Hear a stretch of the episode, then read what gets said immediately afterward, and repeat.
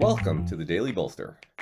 Each day, we welcome transformational executives to share their real world experiences and practical advice about scaling yourself, your team, and your business. Welcome to the Daily Bolster. I'm Matt Blumberg, co founder and CEO of Bolster. And today we're going to go in deep with Martina Lauchengco. Martina is a partner at Costanoa Venture Capital. Uh, she's also a partner at uh, the Silicon Valley Product Group, and she has had a phenomenal career working in and around product marketing for some of the most iconic brands uh, of our lifetime in technology. Um, Martina, thank you for joining me today. Matt, it's always so much fun to talk with you. So, Martina, I would love to start with a little bit of your career story because your career story has had some just fascinating things in it. Um, I don't know what you did before Microsoft. So if you want to like do a quick hit of a couple things before Microsoft, but then you were on the Microsoft Office team uh, running. Yeah, well, right? I I will claim I, there's a big caveat here is I don't think I could have designed my career path and the job that I had before Microsoft that let me get the Microsoft job was actually an internship for a consumer company, a consumer chocolate and coffee company in Europe. Uh, you know, the chocolate bars, the cho- the Milka chocolate bars, the purple ones, Purple Cow or Toblerone. That was them. Yeah, one of those. So okay. yeah, it was it was the best job, by the way, because we right. got to sample all the chocolate products. But I so for- obviously the transition from that to Microsoft Word makes well, yeah. so here's what was so interesting is I developed I, a new product for East. The wall had just come down, and they were trying to get more product into Eastern Germany, and we developed. Well, by the way, just for those of our founders oh, yeah. who you know are a little younger, and Martina says the wall had just come down. She's talking about the Berlin Wall. The Berlin Wall. Okay. And so now we're in 1990. Thank you. Aging myself. Yeah. yeah. So this is, yeah, 19, 1991. And we were trying to get product into this new market, which was the former Eastern Germany. And so we built a specific display product for the former Eastern German market. And that made my resume totally stand out. Totally unique. Yeah. Totally unique in the pile of people that were applying to Microsoft. And so that internship for sure is what got me the interview, the very first in- screening interview at Microsoft. And that's all everyone ever wanted to talk to me about. So I know it had a huge impact on my on me being interesting to Microsoft. So thank you to Kraft Germany. There you go. The, yes, the development of your brand. Yes. um, so Microsoft, um, what were your roles? How long were you there? I was there for just shy of three years, and I started as a product manager on the Microsoft Word team and eventually moved over to the Microsoft Office team, as did most of us because Office just became the epicenter of all the things that desktop productivity apps were doing. Right. Yeah, and you know it's funny the the metaphor of Microsoft and and what it did with Office. I hear so many times from founders who say things like, "Well, I've already got everybody buying X, and now I'm just going to make them buy, you know, Y and Z, and I don't even care if they use them. Eventually, they'll use them." Um, that is is that strategy one that's kind of a tried and true there was a lot of really really smart stuff done in the, the, early days and i would say the smartest initial thinking wasn't just hey we're going to ride on the coattails of a product that has high penetration and just load it up which is i think what a lot of people mistake it for what they really did first and foremost was they worked on the product to make sure that the easiest to use product in the portfolio which was word was that same interface was then rolled out to the harder to use products that were mm-hmm. viewed as specialist products. So Excel, which was an analyst tool, and PowerPoint, which was presentation graphics, was truly no one knew how to do. They're like, wait, where do I start? What do I do? That was stuff you used to say. I started my career in management consulting. You sent that to another department to go. That's right. Exactly. Use, right? Sent it to a bunch of designer specialists that knew what they were doing. And so the real insight there wasn't just, how do we get more share of wallet with bundling our products? Which, by the way, Microsoft Office existed as a product bundle where it was literally just those products bundled together. Right. Didn't sell very well, or it sold fine, but it was literally just if I'd already decided I wanted both, I could get a better price. But this was doing the product integration work and then creating a market position, which was everyone, it was a recession. Everyone's trying to do more with less with their office workers. How might you do that? Well, you just give them a bigger tool set for just an incremental amount of cost and look at all the things that we can't even imagine what they might do. But if they know how to use one, they know how to use them all. And that was the real thing that made Office really take off because suddenly people could envision doing work a different way that they hadn't thought possible before. And it was a bundle, and they created great licensing, and they did all this other fantastic stuff on top of it. But it started first with thinking through what do we need to do in the product so that what we envision is adoptable and possible, and that we can own a, a market position. So when you uh, uh, when you think about the dominance that Microsoft had in productivity apps, and then uh, throw Outlook onto the mix and Exchange onto the mix, and you look at the world today, and I assume you and Costanoa use Gmail and G Suite, um, and you know you're able to open Excel files and Word files like everybody, but you've kind of you know shifted. Microsoft still has you know healthy market share. What did Google get right in order to wedge themselves into that world of Microsoft domination? And is there anything Microsoft could have done differently to either prevent that or slow that? I think the two things that Google did exceptionally right was one, they focused on taking advantage of the cloud and collaboration, which was something that was distinctly different. Like if you if I'm working on anything with anyone, I like, let's just move this to a Google Doc because it is necessarily better for or it's it is perceived as better for collaboration. And that's really where they got their big start. That was probably a more obvious thing. The thing that I thought was utterly brilliant that they did very, very early stages was if someone sent you any kind of office doc, you could still open it. Even though they didn't do full conversions, you could see the document, you could see what like Excel spreadsheet. They didn't have sheets yet. They would still open it and show it to you.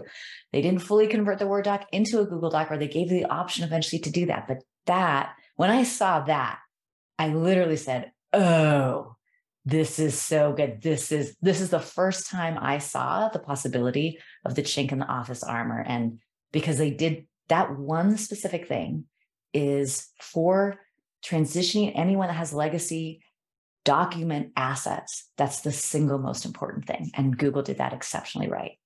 And does that translate into other other areas? Like have you seen that play get run outside of product, you know, productivity apps. Yes, I see that play all the time. What are the common products that are used to do this today? And can we just make it easy to suck it in? So right now, one of our companies, Sync Computing, they're working with Databricks and they're like, hey, we just, you just do a couple of clicks and we suck in your entire workflow. You don't need to do anything else. We're just going to make it super easy for the work you've already done to be moved into our world. So I, I do see that integration play as is hyper necessary in most categories. That's so interesting. And um, did you ever get to meet Gates or work with him at all? I did. I did. When we want when we launched again, dating myself, Office 95, he we had him come to our tent and and do something. So I actually had to direct him and make sure that he had every his whole right, team. Because you're the because you're the marketing person, right? I was the product marketing person that was I was in charge of this launch and just making sure that he showed up, that he knew exactly what to do. And uh, it's so it was so nerve wracking for any of us whenever we had to do anything with Bill because he was famously opinionated and uh, not terribly patient with anything that he perceived as being like, hey, is this not going exactly as I wanted it to go? And so you just wanted to make sure everything was going right for when Bill was around, that he had all the information and that he thought what you were doing was smart because he had very low tolerance for anything that wasn't. so speaking of smart people, uh, did you you went straight from Microsoft to Netscape? I did. Okay, so Netscape, uh, and and then presumably straight from there to LoudCloud. Yes. Okay. Yes. So uh, talk a little bit about those years, Netscape, the dawn of the internet. Uh, and for people who have been listening to Daily Bolster, we did have Greg Sands on uh, in season one, talk a little bit about Netscape. But um, what was it like there and LoudCloud, where you worked and Greg did not work? Yeah. Well, I would say for me, going from Microsoft to Netscape, which was the epicenter of the the change, the, the, internet change that was happening to the whole world. It must have been night and day. I mean, you went from one it of the was, largest technology companies in the world to how many people were at Netscape when you were there? There were uh, about I want to say 600 when I started there. or my employee number was 600 something. I don't know if there Right. were actually that many people there, but it was, it went from totally disciplined approach to going to market to barely manage chaos. And within my first week, I thought, did I just make the biggest mistake of my life? This place is total chaos, at least my perception compared to Microsoft. But the our, our CEO at the time, Jim Barksdale, came in and he talked to everyone because everyone was just working like crazy because there was so much to to make the internet happen. And he came in, and the very first thing he did was thank all of us for all of our work. And I'd never heard that before the entire time I'd worked at Microsoft. Bill, Bill Gates and Steve Ballmer did not lead with thank you. And I was like, oh my God, like they're like treating us as humans and, and they're being grateful and acknowledging the work. And that made me think, oh, I really def- definitely made the right decision because now I'm seeing a different way of being, which is to acknowledge the change that your employees are, are enabling and, and saying thank you. Like he started with the employees, he said a little something about what was happening for the company, and he finished with the employees. And I was like, oh my God, that is leadership. So Well, and he was not a he was not a startup guy, right? He worked. No, at he came from FedEx. Yeah, Exactly. He came from FedEx, and that's why actually why they brought him. They're like, we want someone that knows how to like get the trains out on time because Right. again, barely managed chaos. They needed somebody who everyone would believe and and listen to. And he was Jim Barksdale was phenomenal. I learned so much watching him work. yeah. I mean, he's he is the font of many, many, many great sayings. Uh, Yes. so actually, I when Greg was on, I asked him about his favorite. Um, so let me ask you, what is your favorite Jim Barksdale? My favorite Jim Barksdale, and I don't remember if Greg said this or not, was if uh, all problems look like snakes. If you see a snake, kill it. If a snake is dead, let it let leave it alone. Um, but again, all problems look like snakes. So it's kind of this like like you got, you got to take care of problems, but you don't always necessarily recognize them. And I always and that was always a good one. Like we'd be in meetings and someone would bring up something that we'd already made a decision on, and people would literally go, "Dead snake, dead snake." Actually, I think the one Greg uh, used, which I'm not going to get quite right, is like who who wins when the alligator wrestles the bear or something like that, right? It, de- Right. it depends on whose whose home territory it's on. Right. Yes, that's another good one. Um, so when you were there, 600 people and, and Jim Barksdale was already there. What uh, what was Marc Andreessen's role at that point? And was Ben Ben must have been there in Ben was there. Ben was a Yeah. product manager. So he was on the product management floor with the rest of us. And Marc, I can't remember exactly what his role was at that point. He was either the CTO or he was a very senior executive. Right. And I think they were trying to figure out how do we carve out an operational space for this genius, Marc Andreessen. And I think Marc was also, I mean, Marc and I were, I think we were the same age at that time. And he was trying to figure out, he'd never been in a company before, he'd only been in academia. And he was trying to figure out how to, how do I guide this thing that got created and still bring some of that magic. And so in the beginning, I actually had, I still remember, I'm like, well, do I dare send this email to Marc Andreessen? Because I was observing something that I thought was important to call attention to. And I was like, why not? I'll just do it. I sent him a- an email. And he wrote back immediately saying, let's have, let's meet. And so in the beginning, I had a lot of conversations with Marc, just sharing things that I had learned at Microsoft. He thought that there was a lot that he could learn from that. And, but he was also, I'd say, my observation of Marc as a human was the one of the most voracious learners I have ever seen. His ability to consume books and the rate at which he could consume was unlike any I'd ever seen before. So in the end, what's your analysis of what happened to Netscape? So, you know, you, you talk a lot in your book, Loved, and we'll come back and talk about that more in a little bit. But you talk a lot about how it's so important to attach your product to a trend that's bigger than yourself, right?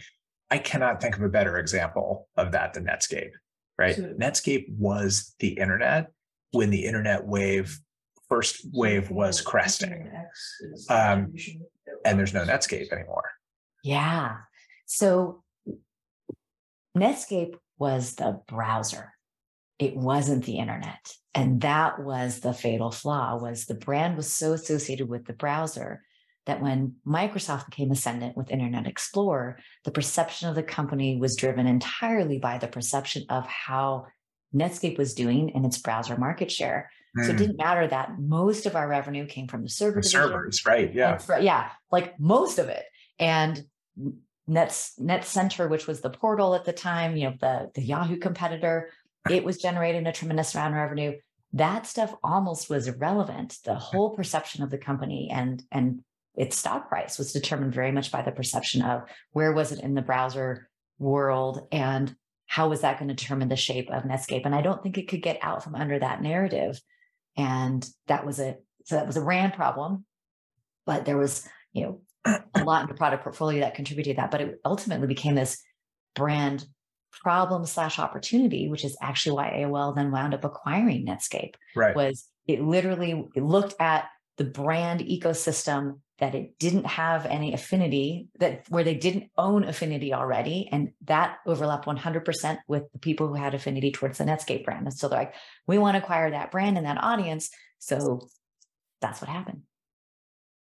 Um, and what happened to the server business? Did aol aol took it, it moved over to sun. Moved over to sun, sun. right. Yeah. And did that ever turn into anything material for sun? That's a good question that i don't know the answer yeah.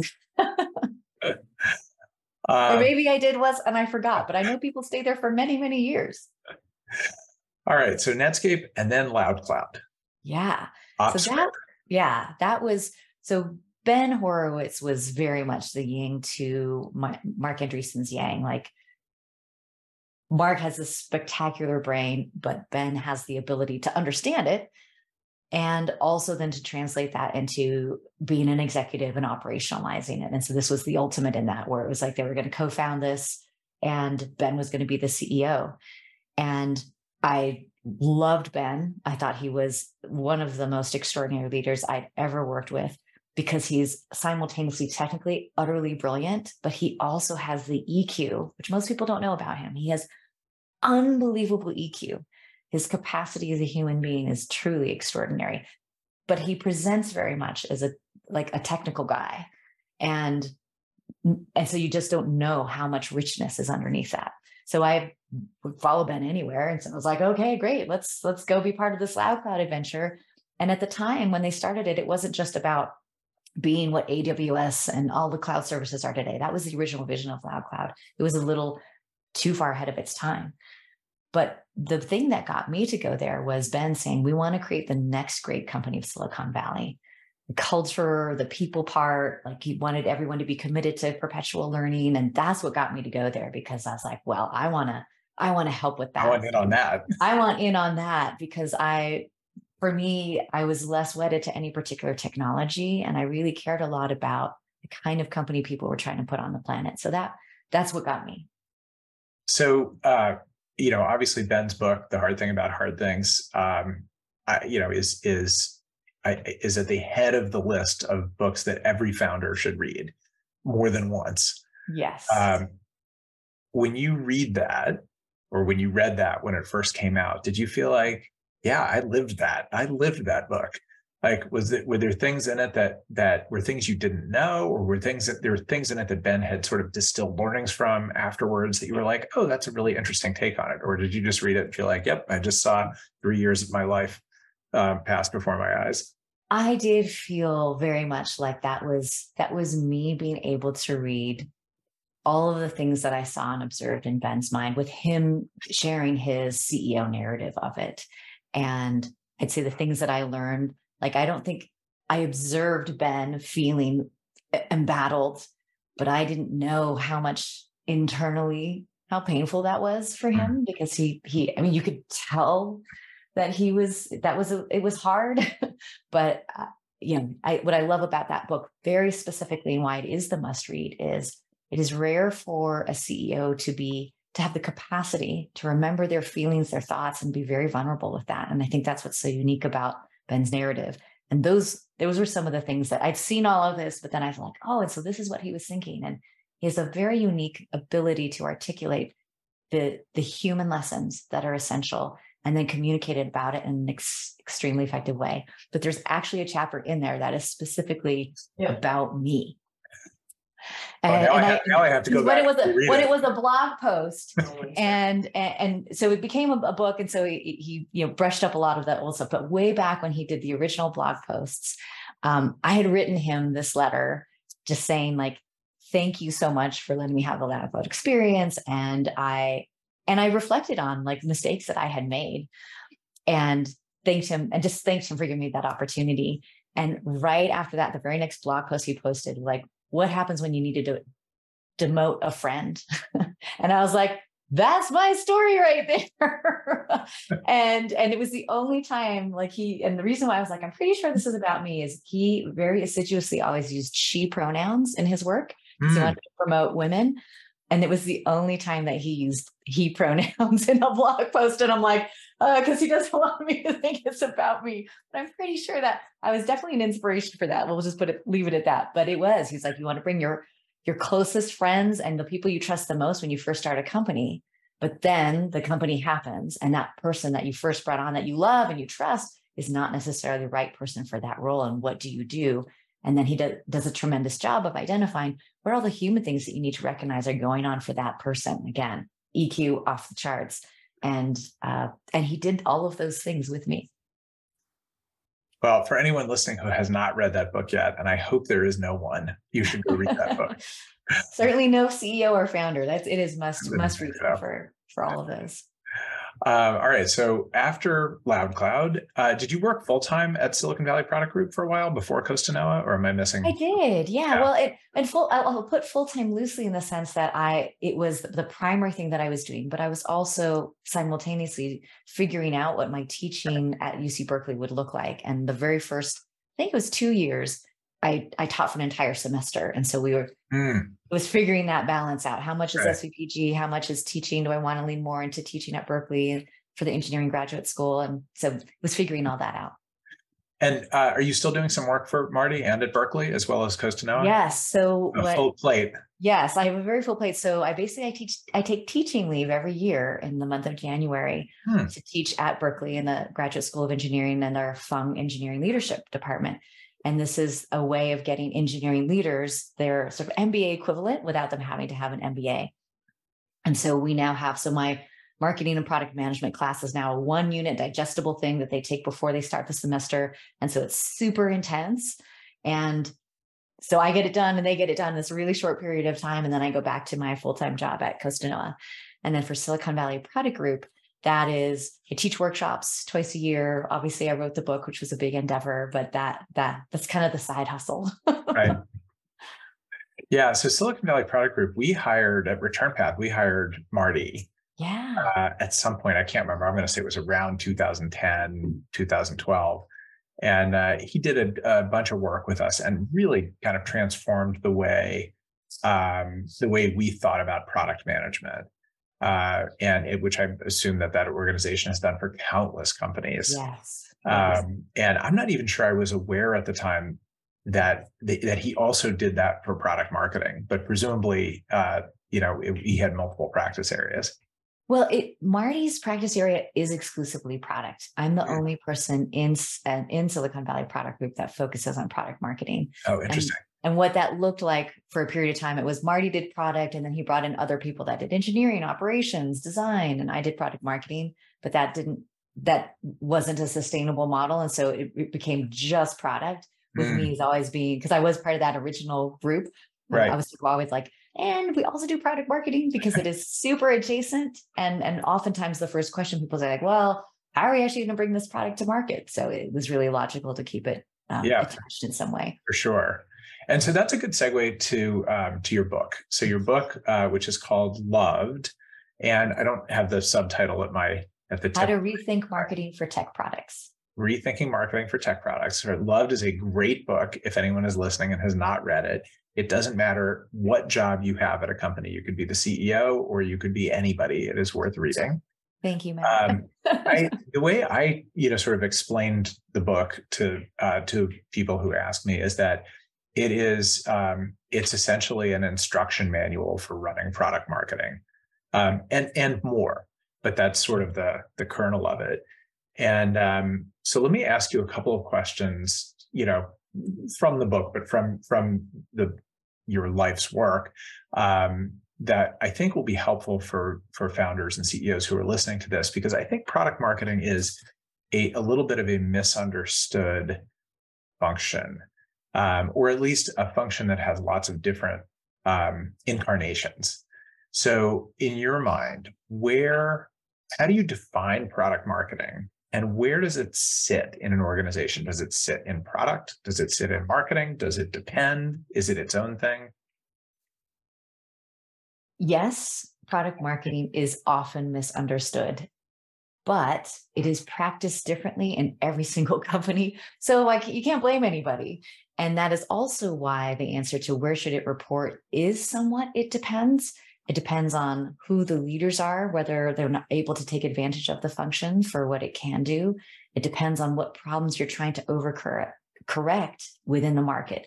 Are you trying to shape and prepare the market more? Or are you trying to like marketing has just become amplification and enabling of sales and it's not really well attached to what's happening in product in which case you might need to move it deeper and closer to product so it kind of depends on the market problem that you're trying to solve and I did write the book precisely for the reason you described, which is a lot of product marketing. There's the function and the role within a company, but then there's the discipline and how it must be practiced, which actually involves product and the entire go to market machinery. So, product marketing can't occur without a really deep partnership with all of those other functions.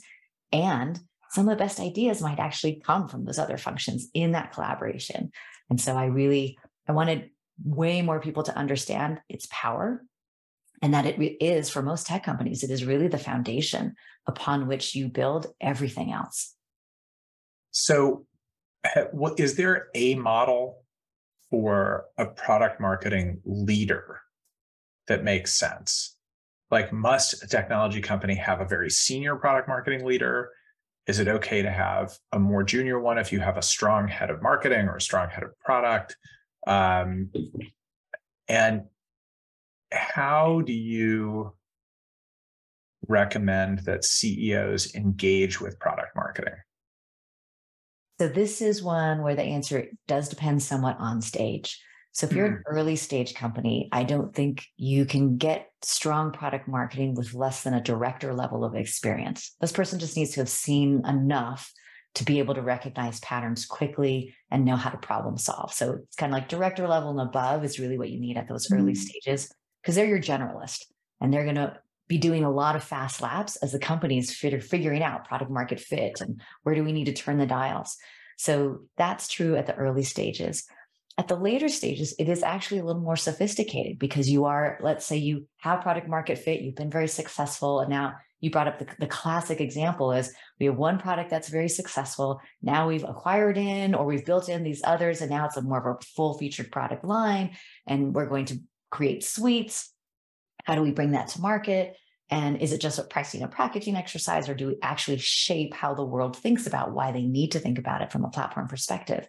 And that is product marketing. It's much more sophisticated and it's much more market shaping than it is talking about the product. You have to talk about the product in the shape that you're creating inside the market. That's why positioning work is so essential. And it's a much longer term game.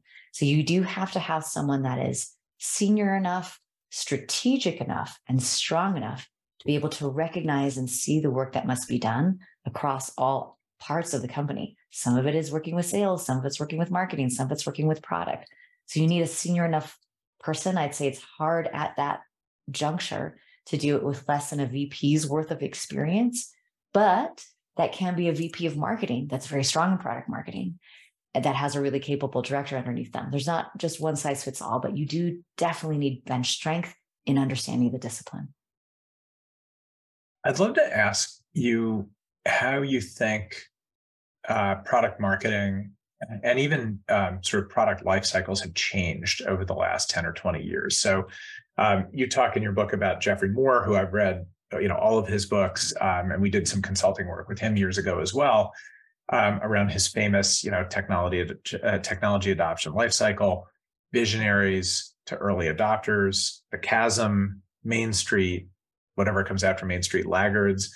Um, it feels to me like the pace at which products move through the TALC has increased tremendously and you know, the example that's sitting in front of all of us at the moment is uh, is ChatGPT, right? And and maybe the other large language models as well.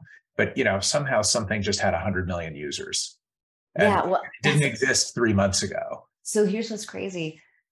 ChatGPT had 100 million users in February, and in June it has 1 billion. I will actually say that there, there has never, in my lifetime, there has never been a technology that's been adopted that quickly. And I'd actually say the next most successful version of that is the iPhone, which was rapidly adopted. But if you actually look at its like look at that full life cycle that you described, it, depending on where you draw the lines, it still fell in the seven to 10 years of adoption for yeah. one of the most successful products of all time. Right. So I would argue, with this notable exception of ChatGPT, there's not that company or that companies or products travel through that technology adoption lifecycle faster. It's that the sheer volume of companies attempting to go through that has gone up exponentially. And so that's why when I look at that from a product marketing lens, I'm like, it's never been more important because you can't shorten that. There's just like humans operate a particular way, technology gets adopted in society and cultures in a particular way. There's we can see some of the edges of it, but really it, it just takes time. And B2C usually the, goes through the first part of that curve really fast. And mm-hmm. then that next, those next parts of the curve actually takes a really long time. And it's the inverse of that for B2B. You can spend years and years and years trying to really figure out those first first markets. And then you go public and all of a sudden you're accelerating through all the other ends of it. So very, very different for those two. But I think it's much more the sheer volume of companies that are going that are trying to get our attention and not so much that we actually get through those different phases faster. So that just means there's more noise. There's more noise, exactly. And more and more noise every day, right? The world yes. of startups. It's never been easier to start a company. It's never been cheaper to start a company. And the net of that is there are a bazillion startups running around out there. Exactly. Well, that goes back to your first question, which is like, what's more important? Is it the vision or is it the market? And that's why I argue it's not your vision because PS, there are 100 other interesting companies that are talking about their very interesting vision and, and how disruptive they're going to be. And so you really have to align yourself with what is happening in market. What are people trying mm. to do right now? So generative AI is not interesting in and of itself. Everyone's looking at what should I be doing in my job differently? How should I be right. taking advantage of it? And so that's the larger thing that you want to attach to. Right. It's a it's a class of technology that is a a solution looking for problems. Mm-hmm. Yeah. And everybody wants, and everyone's asking themselves the question. Like I have this mom's group I'm a part of, and one of them does grant writing for for lawyers. And she's like oh yeah i started using it to help me with my grant language and for the emails that i'm sending out to people that i don't normally talk to. And she's like it's been really helpful. And she was one of the first people i knew that was using it. And i was like wow she's taking advantage of it? Then, then who knows who else should be taking advantage of it but it's a powerful tool. So when you look forward five years what do you think ai looks like? Or what do you think even just large language models? Like what what impact is that going to have on us well, I think it's going to impact every single one of us in ways that we can't even anticipate now. I'd say the, the biggest thing I see is the shift in interfaces, a conversational based interface as opposed to buttons and mm-hmm. menus, mm. where I just ask the product to do things on my behalf in natural language. I know that's coming. I'm already starting to see that. And you see this actually with a lot of companies that are trying to use their product on behalf of the user the thing that gets really tricky there is that's from the technology perspective, it's not that it's not possible, it's that it's computationally very expensive. And how do you actually do all of this in the background so that it's hyper performance? So that, that becomes the tech problem to solve. But that's, uh, I see that happening. And, it's really exciting, I think. Uh, I'm looking forward to that where I don't have to learn how to use all these different pieces of software. I can just say, oh, Bolster, can you just find me five candidates for this role in two weeks? And make sure they meet these minimum thresholds and will accept this level of pay based on their past salaries. And it just goes and does the work for me. Yeah. And by the way, we'll be happy to do that for you. I, I look forward to it, Matt. And I hope I can just, and I won't even need to type it in. I'll be able to use an audio based interface to do that. So that's the future that I see in the next five years. All right. Um, my last question, or I may have a quick, quick one to wrap up, but my last question is uh, so you're now a partner at Costanoa yeah. uh, right? Tremendous early stage venture firm. Um, and uh, you're on. Costanoa thanks you. you're more on the operating side, right? What you all yeah. call builder ops team. So you spend time helping the portfolio, et cetera. Yeah. Uh, are you also effectively the head of product marketing for the firm? Uh, I am a major influencer. This is one where it is a collaboration. How does it, it, so the, if the product is primarily the investing team and where they choose to invest in the sectors that we think are important and how we choose to invest and partner with our founders, if that's the primary product, right? Obviously, that team has a really strong point of view and say right. in the shape that that takes. I spend a lot of time facilitating how to how do we articulate that in a way that is not us talking VCEs to the venture ecosystem, but actually saying how talking about ourselves in language that is more meaningful to founders in the founder ecosystem, which is what matters most. And does the firm feel like that has worked in terms of differentiating it, in terms of getting it in deals it might not otherwise have gotten in? Yeah, I would say a huge adjustment we made last year, which was something we collaborated on, was to choose to focus and not list off everything that we invested in because we want every, it, it's a hard thing to do as an investor. Oh, there are all these areas that I think are interesting. And we made the explicit decision to just say developer, data, fintech, period. Just those three, not a little like PS and these other things too, not cybersecurity, not Web3, not all these other things that not insurtech. Yes, we invest in those areas too, not verticalized SaaS, not uh, uh, uh, verticalized implementations of AI. We'll presume that's built into data, but to just simplify it to those three was a huge, I'd say, multi years in the making decision. But it has been super clear for us in the market, clarifying for us in the market. It's increased our deal flow in all the areas that we care about. So it has absolutely worked as intended. Focus and simplification has clarified a market position that lets us stand out better. Um, it's amazing to see a small investment firm taking the advice of uh, uh, you know given to technology companies every day. It works. it matters. It matters. Like it in any market, it, yeah. it, matters. Who simplifying and connecting yourself to what's relevant in the market yeah. makes all the difference. Okay, last question for you. Can you give one piece of advice? What's your best piece of advice for the CEO who's listening to this, who's working on scaling up her business? My best piece of advice is make sure you set aside time every week to reflect on what might you be doing differently or better the next week based on what you've learned. Because we're always doing stuff. We're always super busy but are we picking our heads up and saying did i learn what was necessary to learn this week? and making sure that it's being applied. So these are all things that people will do naturally but just doing that with great intention and regularity and putting a time box on it. So it's not like every quarter we reviewed see how we went. It's kind of like every every week there's something we should have learned from this week that should change how we prioritize what we do next week. I think having that that practice is um, leaves you really open to learning, but make sure that you're reflecting on that. Are you learning the right lessons? I love that. Just put it on your calendar. Put it Friday yeah. afternoon, Saturday or Sunday, Monday morning. I Whenever you're planning out your week, did I learn what I needed to to make sure I'm applying it? Martina, thank you so much for joining me and chatting today. This is a great conversation. I know founders everywhere are going to benefit from this. Oh, thanks, Matt. I really enjoyed it. It was really fun to reminisce with you. Take care. Bye.